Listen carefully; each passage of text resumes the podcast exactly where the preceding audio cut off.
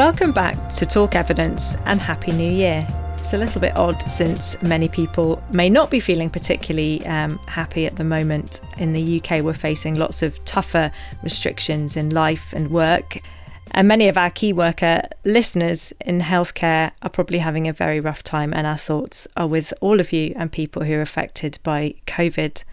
And amidst the escalating cases and admissions and deaths, our great plans to bring you less corona content and more from the rest of healthcare have been slightly put on hold. It's just going to be corona from now on. It is. And we've been thinking about how we can best help. Can we bring some interest and some context away from stats that we hear a lot in the media around admissions and death counts, a sense of how the science and evidence is shifting and how it's being used, and to focus on the evidence that seems most practically useful to our listeners? Well, this is what Duncan and I have come up with this week. So I'm Helen MacDonald, UK Research Editor at the BMJ, resting GP and still mostly on maternity leave, and have a new role of homeschooler as well. As always, we're joined by Duncan Jarvis, multimedia editor at the BMJ. How are you, Duncan? I'm all right. I'm taking a break from doom scrolling to join in this, and there's so much to talk about at the moment. But I suppose we're focusing on transmission this week, which has been taking up so much of my attention. Good. And this week, we are also joined by Professor Alison Pollock. Welcome, Alison. Hello. Lovely to join you, Helen. Can you tell us a bit about yourself? Tell us what you did in your job before COVID and what you're doing now, how you've become entangled in COVID. Well, I trained in medicine and public health. So I'm a clinical professor in public health, and I work at Newcastle University. And I've always done, the wonderful thing about public health is you do so many different and varied things. But of course, I didn't expect to see a pandemic towards the end of my career. So I've been very involved in doing work on COVID in the last year, trying to understand the evidence and the knowns and the unknowns.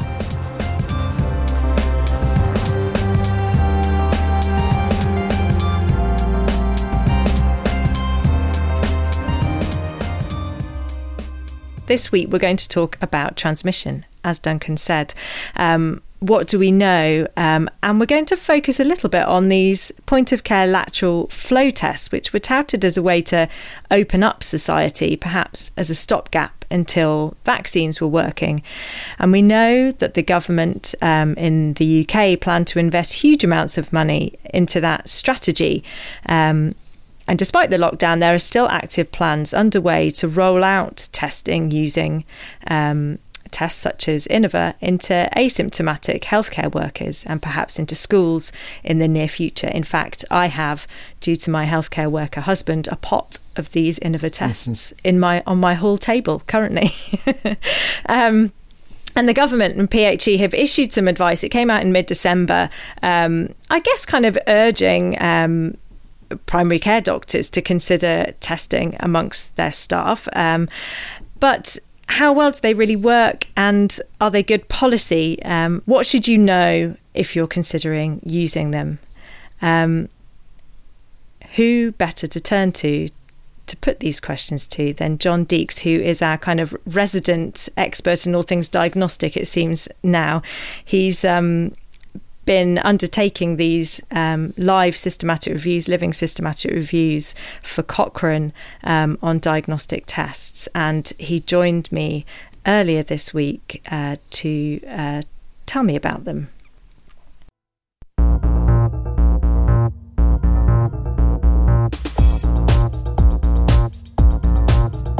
John, hi and welcome back to Talk Evidence. We haven't spoken for a few months, but I'm sure you've been very busy. I wanted to get you back to tell us a bit about point of care testing, particularly lateral flow tests, and particularly drilling down even further this Innova test, which the UK government are advocating for, particularly for use in primary care, which will interest many of our listeners. Tell us a bit about it, if you would, about when it should be used, how it should be used. So lateral flow tests are very simple tests. They don't require a laboratory. They can be done very quickly. They take 30 minutes at most to do them. So there are tests which are accessible to more people than the PCR. They're cheaper than the PCR. And they're meant to detect virus in the same way as a PCR. So they're suited for testing in particularly in low and middle income countries. Has been an excellent setting for using them, where there are no PCR kits available, no laboratories which can do that. But here in the UK, we've picked them up as a way in which we can introduce testing for mass populations, such as in the Liverpool city. So this is about screening, mass screening of particular populations using these tests. Well, that's interesting because the manufacturers of these tests have developed them and tested them in people who have symptoms. Mm-hmm. But we are taking them in the UK and some other countries are doing the same as a way of testing asymptomatic people. So yes, we're screening people. They were hailed as a way of opening up activities to actually say we can use these tests to be sure you haven't got COVID. And so they could be used in workplaces, in sports events, at concerts and so on like that. And that use of these tests is where the problems really start. And so what does that mean in terms of the traditional diagnostic accuracy measures? What are the characteristics that we want this test to have if we want to use it in a freeing up way to reassure people that they don't have COVID and they're safe to be where they are? So the key thing we want to know is that when you get a negative test, it's ruled out the chance that you've got COVID. If we're using it to open things up, to allow people to think that they're safe and are not infected or potentially infectious, we want to make sure the statistical value is the negative predictive value. But basically we're saying we don't want the test to give us false negative results. We don't want to miss cases of COVID. Okay, so turning to the evidence, because we love evidence on Talk Evidence, what do we actually know about how well those tests either perform in those particular settings? Because when you go through the PHE information online, if I was a GP trying to decide, should I start testing my staff? It sort of sounds reassuring, but it feels quite thin. The only thing I really see mention of is this Porton Down study. So perhaps you could start with that, John, and tell us what was that and what did it really tell us? So there's a link in all of the documentation to a preliminary report from these studies done by Porton Down and the University of Oxford. That came out at the beginning of November, and we're still waiting to see the final report. So that document describes a whole series of studies, some of which were done on samples, which were spike samples and so on in laboratories, all the way through to some field studies. So the field studies are the ones we're most interested in, where the test has been used in the settings in which it may be used. Now, there's two big studies in that report, both of which were done at test and trace centres. So the people who are turning up at test and trace centres for a PCR test also got tested using this lateral flow test, or they came back a few days later and were tested. So that allows us to compare how well the test works compared to PCR. But they're going to be people who mainly had symptoms, or they should have had symptoms, because they'd registered to go to the track and trace centre. So those studies are the ones that the Department of Health and Social Care have been talking about, and they came up with values of the sensitivity, so the percentage which were of COVID cases which were detected, which were in the 70% in one study and 58% in the other study. So the difference between those two studies was that in the first study, what's called the Falcon study, the tests were run either by NIHR research nurses or they were sent to Porton Down laboratory scientists to run the tests. Those gave higher values than the second study, where the tests were run by the staff working in the track and trace centre, who aren't healthcare professionals, but they are individuals. In this case, it was a Boots track and trace centre. So perhaps something mechanistic explaining the difference there. And this test is done a bit like the PCR swabs, as I understand it, swabbing up your nose. Yeah, the swabbing was all done, I believe, by the people, so they were self-swabbed. Okay. But it's the process of actually running the test, because it involves several steps of putting the swab into a pot of solution, the buffer, spinning it round a number of times till the viral particles are released off the swab into the buffer, then dropping a certain numbers of drops from that of that solution onto a pad on the lateral flow test, waiting the right amount of time, not too short, not too long, to wait for the line change to happen, and then trying to work out whether the change on the device is a real line or a faint line or just a smudge, which was there anyway. Mm. So it's not a clear yes/no answer, and it is a process where there are several steps where things could be done less or more rigorously according to. So, from the Porton Down studies, do we think this is good, bad, indifferent? Well, it depends on it depends on what you're going to use it for, doesn't it? Always, you can't, the purpose of. So, if we took the 70, I think it's 76.7% is the number which the department kept on touting, which is the results selected from the best study. That means we're missing a quarter of people at the moment with that test. Now, if it goes down to 58%, that the confidence interval then actually goes down to 52%. So it's like we're missing half. Now, those missing half, the participant, well, we could say that we found half, and that's better than we would have done if we hadn't done the test. That's the argument which is being made.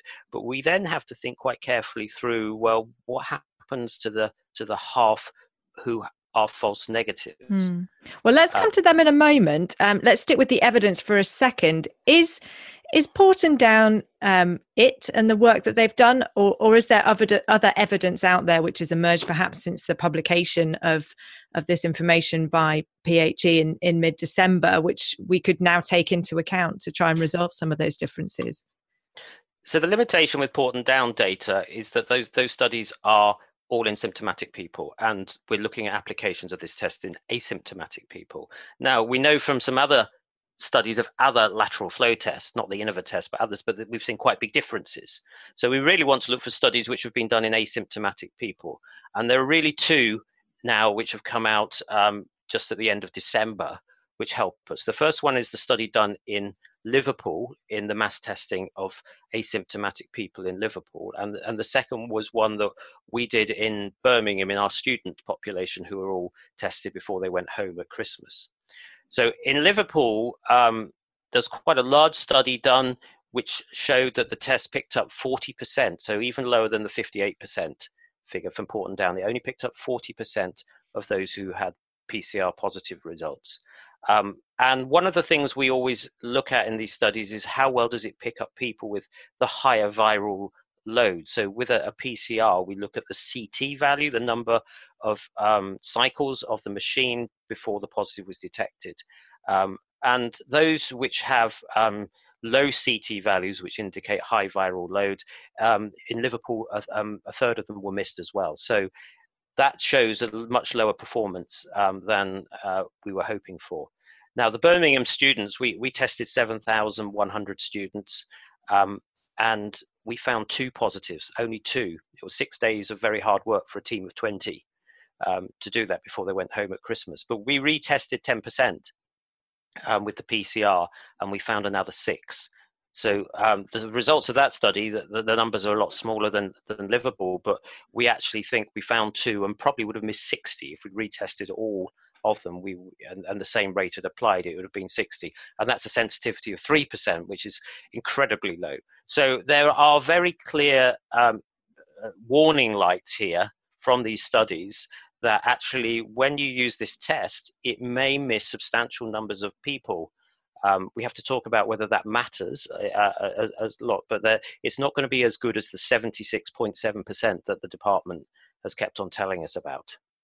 The direct description of the evidence, I suppose, and its limitations, and think about the real world, because there are schools out there and there are GP surgeries and other settings who might be thinking now, do I start using this, and what are the potential benefits and harms of pursuing this course of action of using the testing?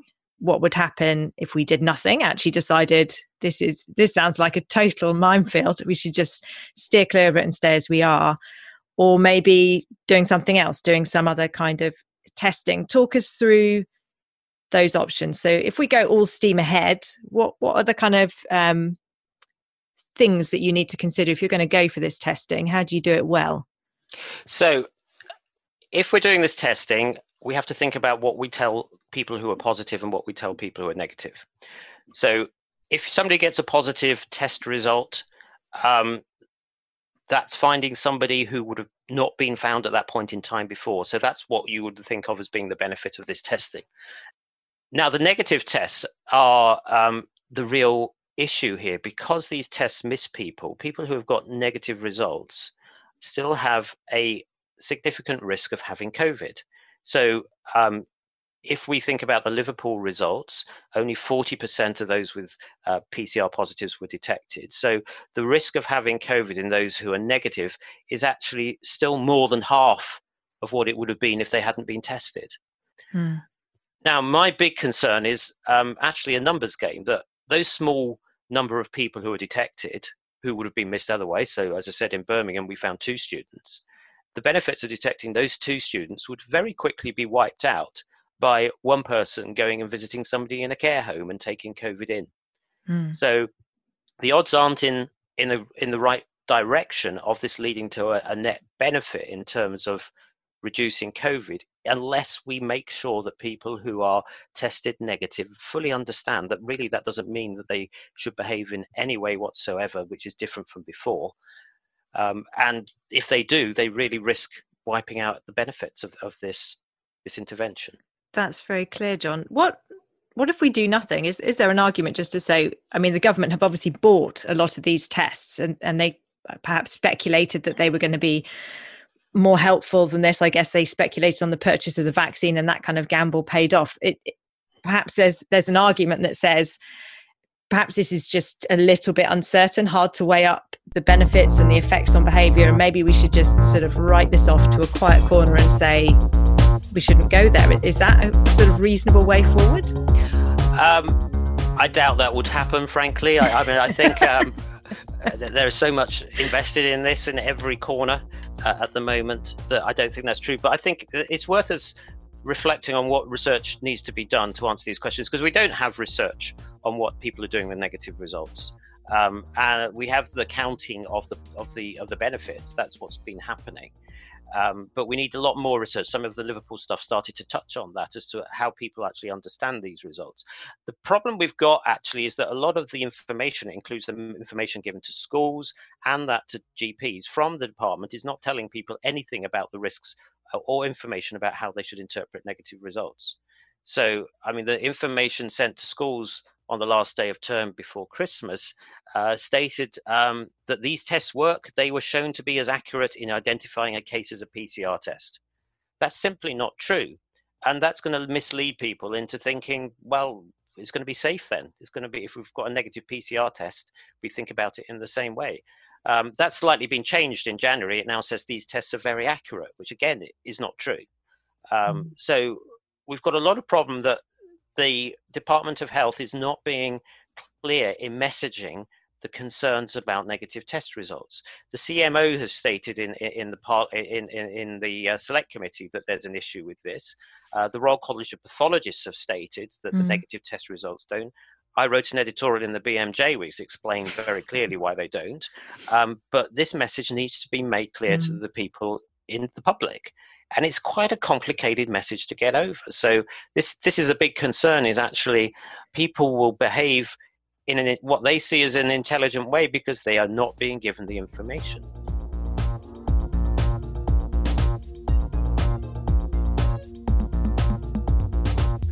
So I think the main thing I learnt there was that you might find a few bonus cases, but if you get a negative test, it really doesn't enable you to really free up your activities very much, and it certainly seems like there's the potential for harm if people consciously or unconsciously lower their guard and perhaps loosen their social distancing or their PPE. I wonder, Duncan, as a member of the public, what you understand by John's comments or how you think people might act differently. Yeah, I mean, as John said, it's a complicated thing to try and explain, this idea of a kind of negative prognostic value. And I haven't seen anywhere in the public, really describing what that is. And, you know, even though I'm not a doctor, I think I've been exposed to John speaking about these kind of things before. And he kind of, I get that these are, you know, if you get a negative test, it doesn't actually tell you you don't have the virus because of all the reasons he set out. But even then, I think at the back of your head, you still have this idea of a negative test. You know, I've got this piece of paper saying, or this test result saying, you know, I don't have COVID. And I can't see how it wouldn't affect your behaviour in some way. You know, just having that there is reassuring, and even if it shouldn't be. So let's zoom out from the individual level to Alison's view of the world, the public health view of the world. And I said at the beginning there, this was something that the government invested quite a bit of money in, and there's certainly a political or broader context that this story and evidence needs to be put in. Alison, tell us a bit more about that. So, as John highlighted, these tests are really only a support for a clinical diagnosis. So they're really not supposed to be used outside of a healthcare setting, and they're supposed to be used by health professionals to help them make a clinical diagnosis. So that's one of the big mistakes that's happened, is that testing has been taken out of health services. And it's being used in a very different sort of setting. It's being used to screen healthy people. So really, these mass testing, this use of tests is really a screening tool. But screening is a very complex intervention. It's a program, and it really should have come under the UK National Screening Committee, because what you're doing is using it for a different purpose. You're screening millions of very healthy people to see whether they have the infection or not. So it's a real puzzle as to why a complex intervention hasn't been properly evaluated and hasn't gone through a national screening committee. After all, we would do that for all other tests when you're running them out into a healthy population. Alison, you know, with screening committee decisions, I know that they take into account things like false positives and, you know, the downstream effect of, say, having a breast cancer diagnosis and what that would mean in terms of treatment that's unneeded to a woman. But when it comes to something like an infectious disease in this case, John was really worried there about people's behaviour. Is that something that the screening committee sort of takes account of and would look at this in a more holistic way? Yes, absolutely. A screening committee would look at all the costs of a programme, because it's not just a test, it's actually a cost. What do you do with the test? How do you interpret it? What does it mean? And then what are the interventions? So you have to look at all of these. And of course, the intervention on a positive test is isolation and then more contact tracing. So what you want to know is that intervention more effective, the isolation and cost isolation, than if you were simply capturing all the symptomatic people and asking them to isolate and do the contact tracing? What are the additional benefits over the traditional, over what we should be doing and what we are not doing properly now? And a screening committee would take into account all the different kinds of harms, and many of the harms don't actually arise until you actually start to study them. So you don't know what the harms are. It's not just a false negative test or a false positive test, but you could have unnecessary isolation, or you may not be isolating people. You may have psychological harms, and as you say, behavioural harms, with people being convinced either they're positive or negative, and stigma. So there are all sorts of harms that you don't know about unless you study them and properly evaluate them, which is why the UK National Screening Committee has been so important in evaluating all sorts of tests. That's really helpful context, Alison. And although the National Screening Committee hasn't looked at this, the government does tell us frequently that it's guided by the science or the evidence. And they do have advisory groups. And you have some experience working with this independent advisory group. Can you tell us a little bit about iSAGE, what that is and what it's been doing? Well, Independent SAGE was really set up to bring about more transparency and accountability, because if you remember at that time, SAGE had not published its membership, it hadn't published its evidence or its minutes. So iSAGE did an enormous amount in the early days to ensure much greater transparency. It's also been trying to communicate much more what the government data tell us, which is what they do every week, and actually taking occasional reports to look at issues such as schools, school closures. But of course, it doesn't have the wealth of expertise that SAGE has. So it's been very useful in trying to bring government to account. But I think we mustn't lose sight of the bigger political picture that's going on with mass testing. And I want to put this into context, if I may. Do. Yeah, if you remember, in August and September, there were leaked Operation Moonshot papers, which were proposing spending £100 billion on mass testing. Now, £100 billion would build you 400 brand new hospitals and equip them. That's how much money the government's planning. It's already spent £1 billion on lateral flow tests and £4 billion on other sorts of tests as well. And it doesn't want to leave these millions and millions of tests, which, as John has said, the lateral flow tests are really not fit for purpose. It doesn't want to leave them on the shelf, so it has to find a good reason, which is why it's so keen on mass testing programs. It has to use them, it wants to use them, so it's rolling it out in schools, in universities, in the community, without any proper evaluations having been done. And the slender evaluations that we're seeing shows that these tests are not fit for purpose. So this is very worrying indeed. It's a great concern that these tests are being rolled out without formal evaluation as part of this £100 billion Operation Moonshot programme. The government's in a hard position, having bought all these tests. You know, they must be under an enormous amount of political pressure.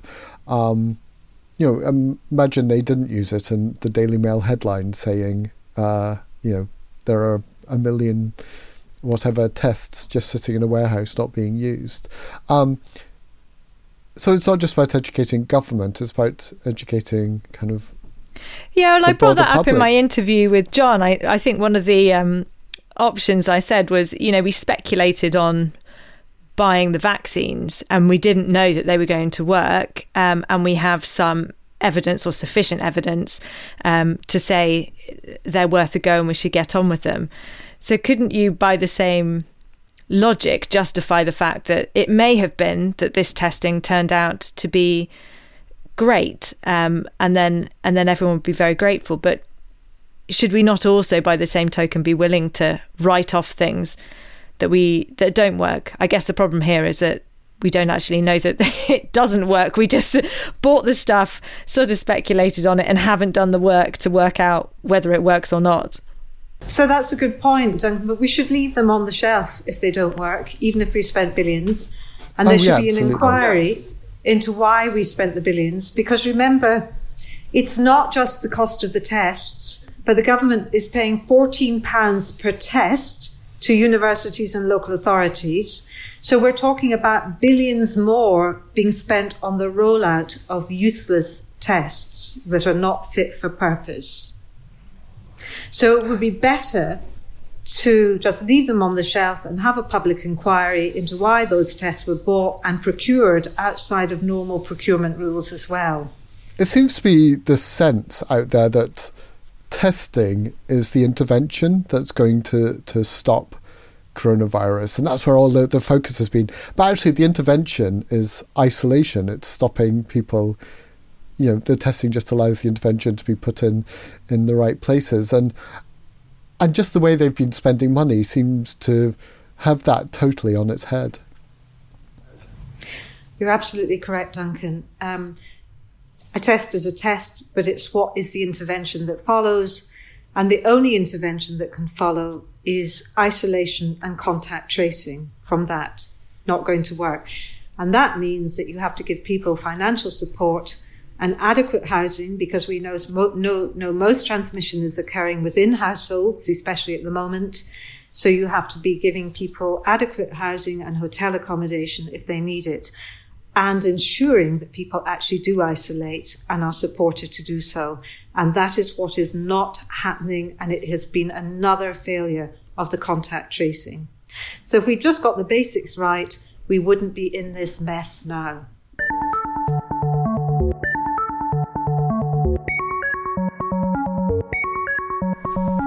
So to continue with our theme of transmission, point of care testing is one way that may ultimately interrupt transmission, particularly amongst asymptomatic and pre-symptomatic people. And Alison, before Christmas, I spotted you writing on the pages of the BMJ about what we know and don't know around asymptomatic and pre-symptomatic transmission. And I think it's fair to say, really, with an emphasis on describing and trying to make clearer what we know and also what we don't know. So can you tell us, from your understanding, when you wrote that piece, how many people really are asymptomatic or pre-symptomatic, and how infectious are they? So in the early days, it was thought that up to 80% of people were asymptomatic, but those studies were wrong, because they hadn't done the follow-up of people on the day of the test to see whether they had symptoms beforehand or symptoms afterwards. So the most recent systematic reviews are putting it around 17% of people. Now, that's in stark contrast to the figures that Matt Hancock and Public Health England and NHS Executive are putting out, which is a third of people, 33%. It's much, much lower. So the number of people who are truly asymptomatic is much lower, because it's been discovered that 49%, up to half of people who are originally thought to be asymptomatic, actually go on to develop symptoms. So they were pre-symptomatic. So they were pre-symptomatic or partially in the early clinical stages. Yeah. So that's a really important finding. The second issue is, how infectious are asymptomatic people, and are they key drivers of transmission? Because that's clearly the reasoning behind Matt Hancock wanting to roll out mass testing. Their argument is a third of people are asymptomatic, so therefore they're spreading the virus and they're major drivers of transmission. So for that, we have to rely on really good studies of contact tracing and what we call secondary attack rates. What do you mean by a secondary attack rate, Alison? Oh, that's transmission rates, infection rates, transmission rates. You're looking to see the transmission of the virus from the index case to households or within schools or wherever, wherever the setting is, whatever setting you choose to look at. Now, it's really important to know that up to 70% of people don't actually infect anyone. So transmission is really generated by a relatively few number of cases. So 80% of new infections come from only one case, and 70% of people aren't transmitting at all. So that's important to remember. And you're much more likely to transmit if you're symptomatic and you've got a lot of virus, you're transmitting, and in certain conditions. So we know that people who are more likely to infect or be infected, household transmission, crowded spaces, poor housing, occupation and social class, lower social class, so deprivation. These are all major factors that contribute to transmission. So the issue with asymptomatic transmission is that when you look at the systematic reviews, and there are now very good living systematic reviews, these show that people who are asymptomatic are 3 to 25 times less likely to be transmitting than symptomatic people with symptoms. And that's based on secondary attack rates. People who are asymptomatic are not key drivers of transmission, and neither are asymptomatic children. So That then begs the question, why is the government rolling out mass testing with inappropriate tests? The much better solution from a public health perspective would be to focus on finding symptomatic people. So, and this means we need to put testing back into health services and marry the symptoms with the tests. And then we ask people who are symptomatic to isolate along with their contacts, and that means supporting them.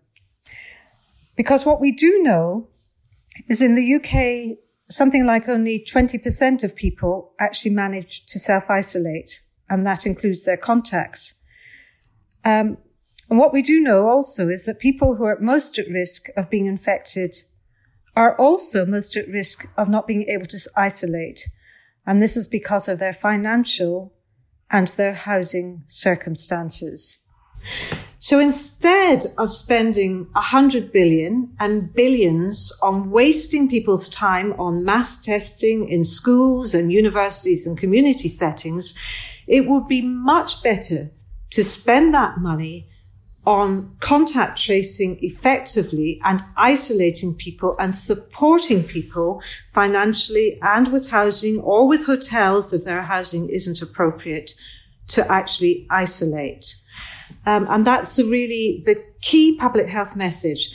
The second message is that we do not know, if we did this properly, it is very likely we would end up mopping up most of the people who are at risk of transmitting, i.e. the early symptomatics or even the asymptomatics. If you're doing your backward contact tracing well, you will probably detect most of them, which would then again mean that your mass testing has very little benefit at all because you should be mopping up most of those. So there are really big questions as to the rationale of mass testing, though it has a sort of political gut feeling that this must be a good thing. That's really helpful, Alison. And do you think there's kind of broad agreement amidst the scientific community that that's the case? Do you think it's just a political driver that's really spurring this forwards now? Yes, this is pure politics and huge commercial conflicts that are going on here. The Robert Koch Institute in Germany and SAGE have both given advice that the focus should be on finding symptomatic people, on making sure your testing resources are properly targeted to those people, and to isolating and doing contact tracing. Now, if we're going to use tests in healthcare workers or in residential care settings, they need to be very carefully evaluated as part of a screening program. So if you're going to do it on targeted groups, you need to know that that evaluation is effective and that it's working and that it is not doing more harm. Because already we know of people who have symptoms, they're agency workers working in nursing homes or in health services. They take their test, the test is negative, the lateral flow, so they go into work even though they've got symptoms rather than staying at home, and then they subsequently convert to being positive. So this is one of the real harms that you can be doing with mass testing using useless tests. So focus on the symptoms, get it back into the clinical setting, and do your testing properly and get your public health working with isolation and contact tracing and financial support and good housing. And it's what Japan and South Korea did. You touched on schools in there, Alison, and obviously one of the things within the UK that changed just at the beginning of the year and was being hotly debated was around transmission, perhaps asymptomatically or minimally symptomatically amongst school children. What do we know about that? So one of the people who's been doing a lot of work is Alasdair Munro and also Professor Russell Viner. So they would be really good people to talk to about schools and transmission. And we've also got this big BMJ known unknowns coming up on children in schools. But what we do know about children is they're not key drivers of the epidemic. And children who are asymptomatic are even less likely to transmit than adults who are asymptomatic. So that's again looking at secondary attack rates. It's much more likely that you'll get adult to child transmission than child to adult transmission. And I know the argument is that children will be more likely to be asymptomatic, but it's not more likely that they're going to be more infectious or transmitting. And it's one of the important myths that we get over, that children are not major drivers of the epidemic, and neither are asymptomatic children. And of course, we have to distinguish between young children and then teenagers and older children. But I would really recommend Alasdair Munro to talk about this, and also Miguel Chevik. There's been some very nice work done on this.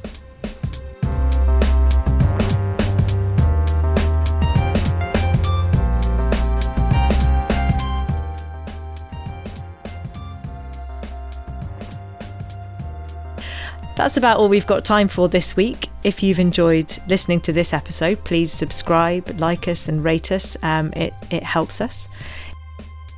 If you've got any feedback, requests for guests or questions that you want to get answered, please send them in to Duncan or I, either via email. You can find us on bmj.com's list of editors, or via Twitter.